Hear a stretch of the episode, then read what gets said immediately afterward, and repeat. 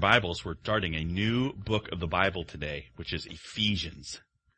I can say I'm pretty excited. So if I get excited and up here, it's because I'm kind of jumping up and down.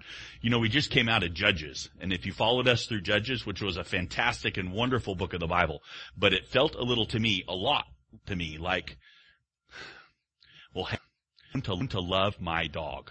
She's awesome. But if I'm mad at her and I come up mad at her and I say, wow, you've been a bad dog, you know what she does? She rolls over. It's like she shows me her belly. She says, oh, I give up. And I felt a little bit like that dog in Judges. Because we just see over and over how bad we are, how fallen we are, and then we roll over and say, we need a savior. Well, praise God, there is one.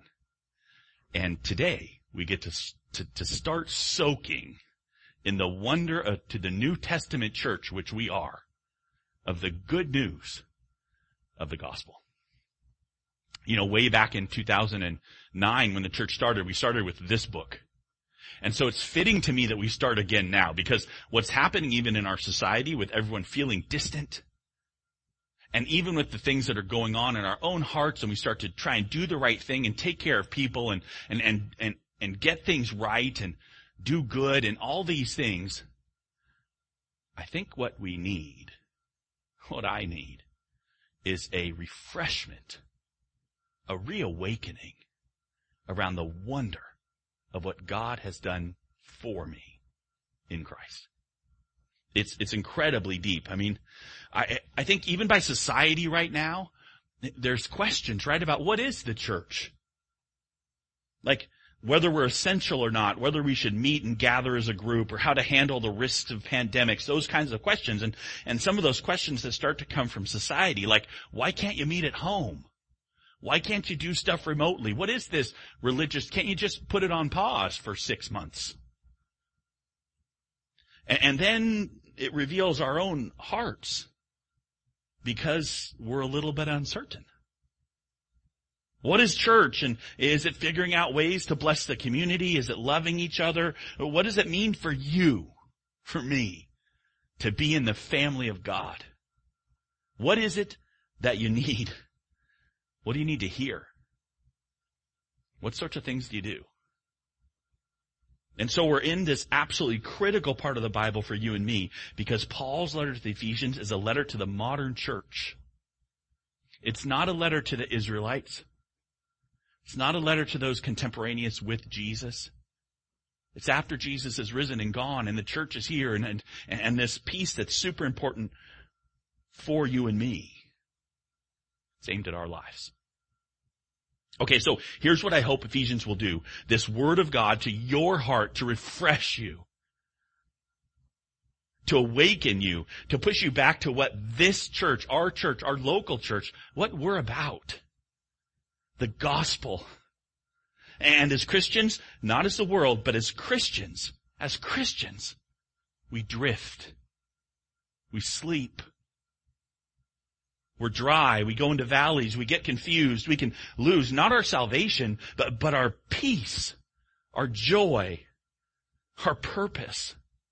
What I'm going to call gospel astonishment.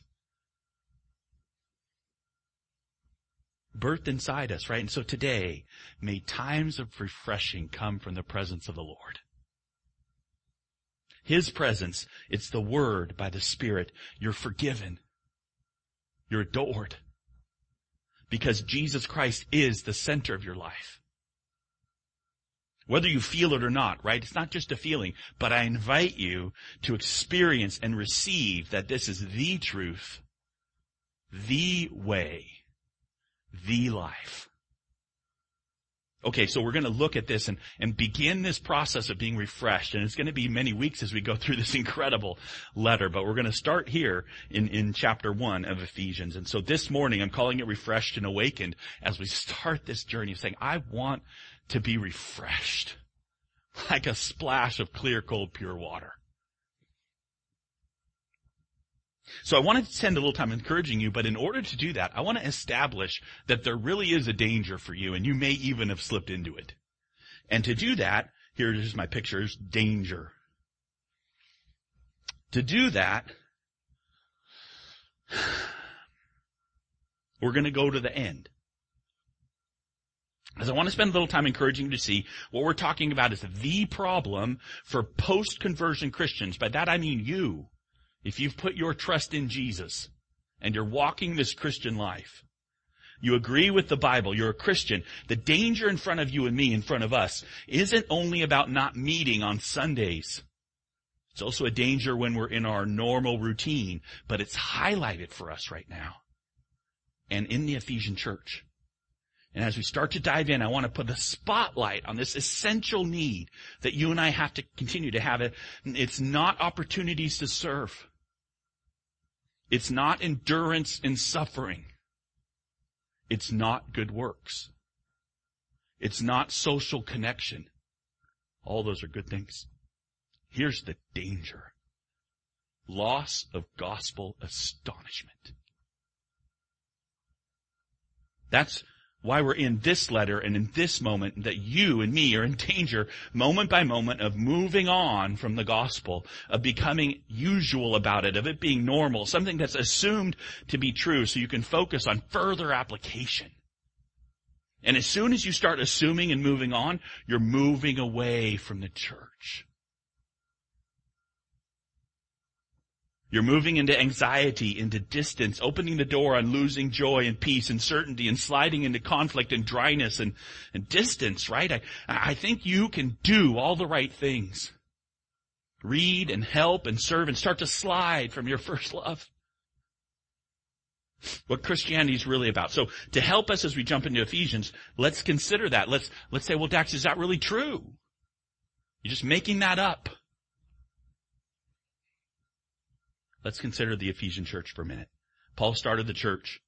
He went through modern day Turkey on his missionary journeys, right? And he founded several churches, but the one that was sort of healthy and fun there was, was, was at Ephesus. He loved the elders. They cried as they sent him back away, never to see him again.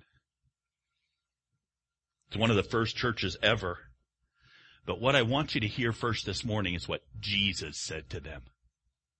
What do you mean, Jesus? Yeah, remember? John, at the very end of his life, had this amazing vision where Jesus actually spoke to him. If it's in your Bibles and you have a red letter Bible, it's in red.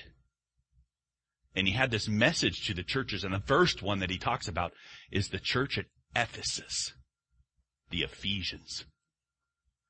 It's in Revelation, and if you go there, I'll put it up on the screen, but you can go to chapter 2 of Revelation and take a look with me. Look what he says. To the angel of the church in Ephesus, write, the words of him who holds the seven stars in his right hand, who walks among the seven golden lampstands. That's Jesus. Jesus has a word for the church. Whoa, I want to hear it.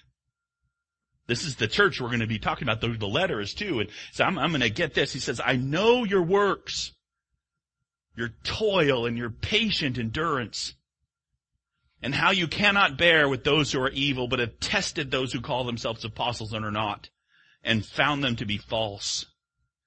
I know that you are enduring patiently and bearing up for my name's sake, and you have not grown weary. Boy, this sounds like the Christian life. I know your works. I know your toil. I know your patient endurance. I know how you can't bear with those who are evil. I know you're enduring and bearing up and haven't grown weary. And I go, yes, this is, this is me. You know, I'm, I'm kind of tired, but I'm, I'm, I'm, I'm, I'm hitting it. It sounds like what the Christian life is, all good things to work and toil and endure and stay away from evil and bear up and don't grow weary. And, and so I think many of us have embraced this idea of what Christianity is just getting by. Serving my neighbor and keeping up with my disciplines and enduring suffering and just kind of getting through life. And, and honestly, if I was going to frame it another way, I'd say we live lives of quiet despair. When will it be done? I start looking for where green pastures might be, like vacations or internet pictures, something, something to get me I, I do it because I think it's right, but I don't know that my heart is in this. Something might be better even though I'm doing my Christian duty. I'm vaguely unsettled. I guess that's just my flesh. I can start thinking, I need to try harder to see the things that I do are Christianity, to be good, to endure, good works, suffering well. And I think, yeah, that's, that's, he's commending them and they are, it is a condemnation, uh, commendation, a good thing, right? That's why there's this shock in verse 4. Look at it. But I have this against you. What? I'm doing good works. I'm enduring. I'm patient. I'm not growing weird. I, am doing my Christian thing here, Jesus. I have this against you, Jesus says to his church, that you have abandoned the love you had at first.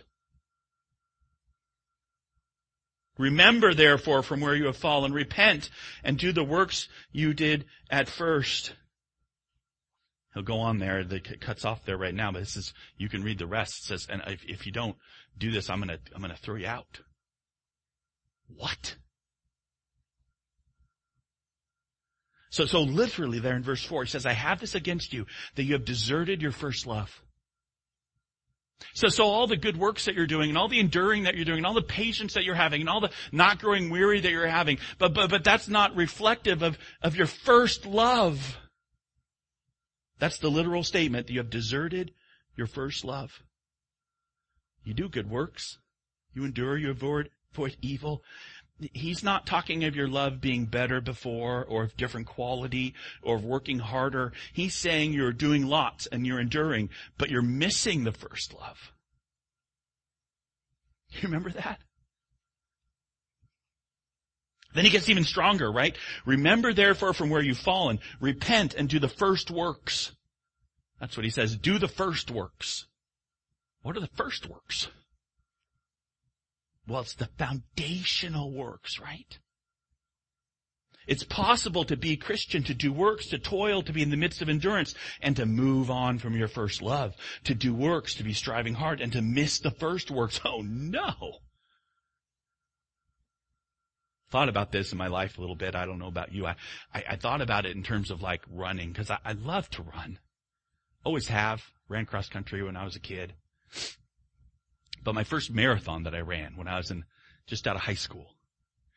Love it. And you start that marathon and you're so excited and you start running and it's a joy and I love to run. So you are running and you're chatting and you're talking and it's a beautiful day and you're like, oh, man, running's awesome. And there you go. And then about mile 19, mile 20,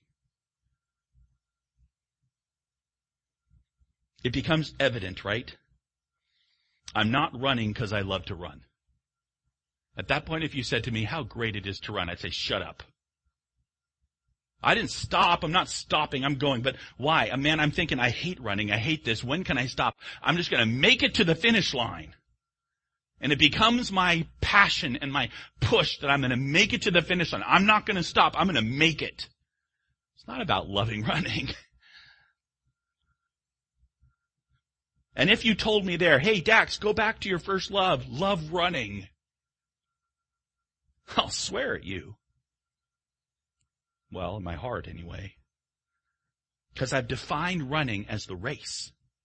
I'm going to finish the race. This is the danger. This is the danger now. What's your first love? What's your first love? Is it not the love of God for you?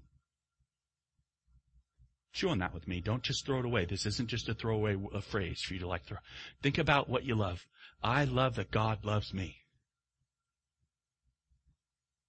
I love that news that He loves me. And, then, and there's a small change that starts to happen. I love. And it becomes what I do and loving God becomes what I do and it takes form and it's wonderful and it's exciting and I talk about Him to my neighbor and I read the Bible and I serve the community and it only takes a little time, especially if I'm on my own especially if I'm distanced, not expressly refreshed for the activities become the love. The love, my love, because that's what my love is. My love is the response. My love is the, the doing, right? So I start to do because God has loved me. I love and, and pretty soon my loving is what it's about. It becomes the focus.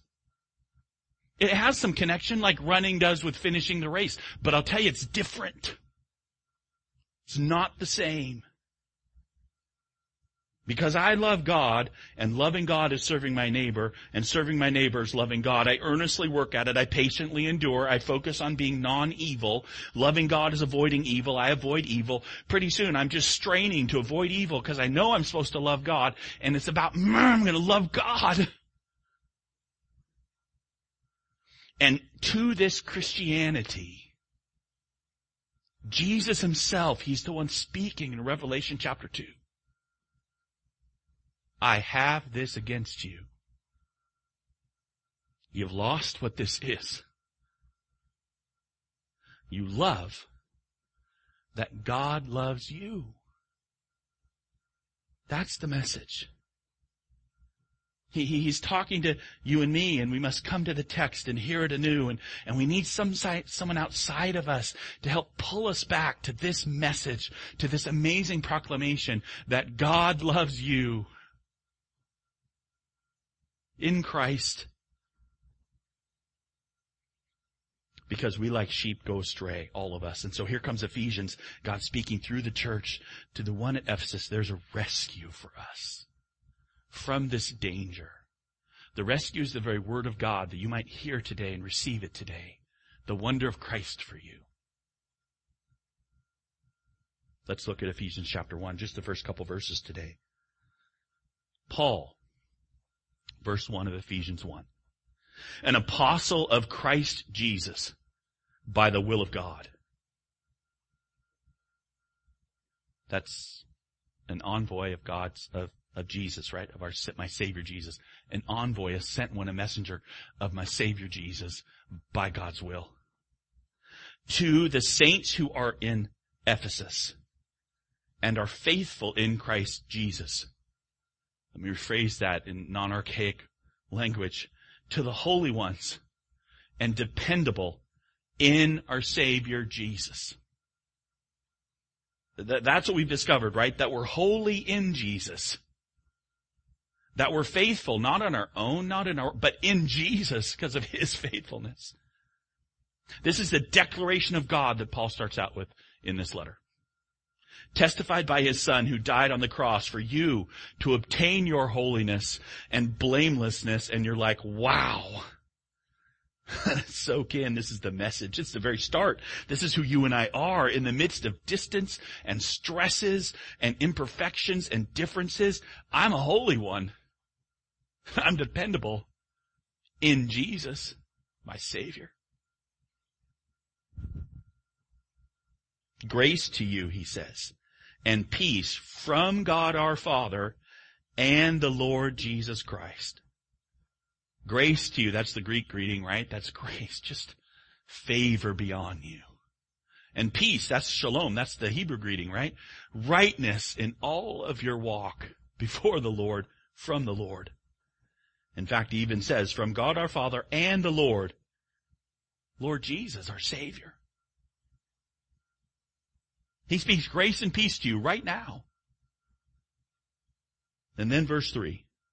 Just to start, this starts this long sentence, verse 3 all the way through 14, and we're going to look at it next week. But at least hear the start. Blessed be the God and Father of our Lord Jesus Christ, who has blessed us in Christ with every spiritual blessing in the heavenly places. Do you hear what he's stressing? Blessed be the God and Father of our Lord Jesus, our Savior. Blessed because He has blessed us in Jesus with every spiritual blessing. How amazing He is. Because, because in Jesus, we have everything. From Him, yes, and also in Him, right? I mean, that's the three verses. That's just three verses. So we're going to start this whole thing. Here's Paul. He's an envoy of Jesus, he says, to holy and dependable ones in Jesus, bringing grace and peace from Jesus, blessing the Father of Jesus, who has blessed us in Jesus. So in three verses, what do you hear over and over? Five times. I know it's a Sunday school answer, but you can still give it to the TV screen. Jesus! Jesus. This is a letter about your first love. The deep, wondrous love of Jesus for you. Right? Our eyes get open to it. And if it's not, then I just invite you today to soak in it. Paul is affirming and deepening and speaking this love to you. So you'll hear it again. He'll go three chapters now. He's going to go with us and we'll walk through them. He's going to walk through three chapters. Not a single thing for you to do. Not one thing.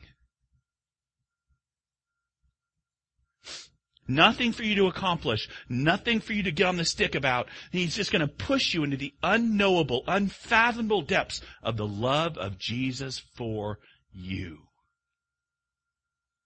That's the depths of it. You're loved, forgiven, promised, sealed, brought near, saved, born again, and loved. When your heart actually opens to this, it's the sweetest truth you'll ever know. I, I, I, you taste it, right? You taste it. Uh, when, when I, when I, when I taste and my heart's just overwhelmed with the blessing of my wife. When my daughters tell me they love me. Yeah, I know. That means they're going to tell me today, right? Because they're probably listening to this. Hey, hey, pro tip, daughters, that dad loves getting told that you love him. Like when I look even at the sunset or the mountains and I'm just overwhelmed at the grace and mercy and peace that's brought into my life. I don't deserve it, but I have it. Whether or not I feel it, of course, it's just a reality. And you know what? I will love my wife and start the activities of serving my wife, but I'm astonished that my wife loves me. And it doesn't astonish you, it should. I know me. I will love my kids. I will start the activities of serving my kids. But I'm astonished that my kids love me. Let me say this. Let me say this. Your spouse may not love you.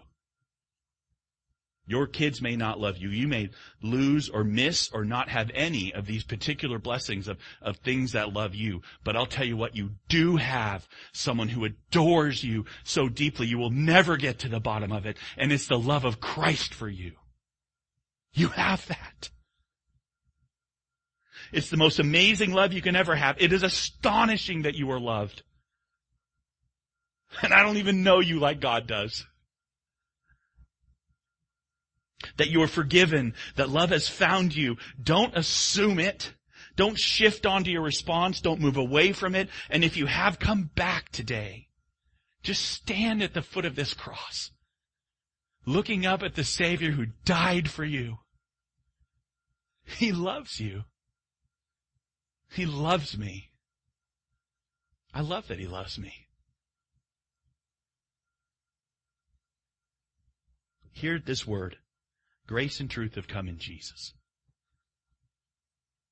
That he is your all in all. That you are adored. Today, look around in those lenses and be astonished with me And I'll tell you what today, as we start in on this, it seems simple, but it is the center of your life. And moment by moment, this society that we're in, the world that we're in, our own flesh pulls us away from this message. This is why we need to come together is to encourage one another, to look each other in the eye, to know the failings of each other, and yet realize at the same time you're adored by the King. You know the church at Ephesus? Church of Ephesus was founded by Paul. And we'll close with this, you know, it's, there's this account in Acts 19. You should read it later. But it, it goes a little bit like this, you know, there's this environment they were in. It was a capitalistic based place, Ephesus was. There was the mighty temple to Artemis. One of the wonders of the world was there. And there was this fear as the message of the gospel came in. This fear became, hey, they're gonna, they're gonna decrease the sales of our silver idols of Artemis. Because there's this Paul guy and he's saying that idols made by human hands aren't gods. They're getting it right. This culture then, this people, this city all around going, oh no, this tragedy is going to happen. And for two hours, Not for 10 minutes. Not for half an hour. For two hours. All the city yelling out, great is Artemis of the Ephesians. Great is Artemis of the Ephesians. This is what's important. They're saying this is what's important. This is what's important. So it is with us today. This is what's important. Bombards us. It's important that you do the right things. It's important that you walk the right way. It's important that you distance yourself so people don't get sick. It's important that you wear a mask. No, it's important you stand up for civil liberties. No, it's important that you do this. No, it's important. And you start to have all these bombardments of what's important. And it's not that they're unimportant.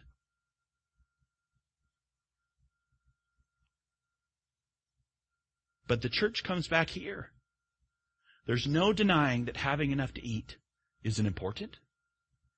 There's no denying that serving your neighbor isn't important. There's no denial that loving your neighbor isn't important.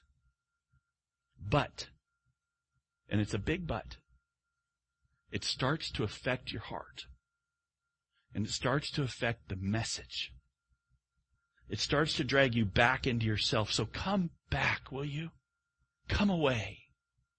Come back to the message, not yelling about what's important like the Ephesus city was, but coming to this amazing central message to what the church is. We're the blood-bought family of God. We're those who proclaim the good news. Not, not when you should meet in a building or not, or how to best help the community. The proclamation of the best news the world has ever had. Full stop. News you are in danger always of forgetting. Love. Love. But not love like the world says love is, which is your love. In this is love. Not that we've loved God, but that He loved us and sent His Son to be the propitiation, the absorbing, the taking away for our sins. Jesus Christ has come. You are His.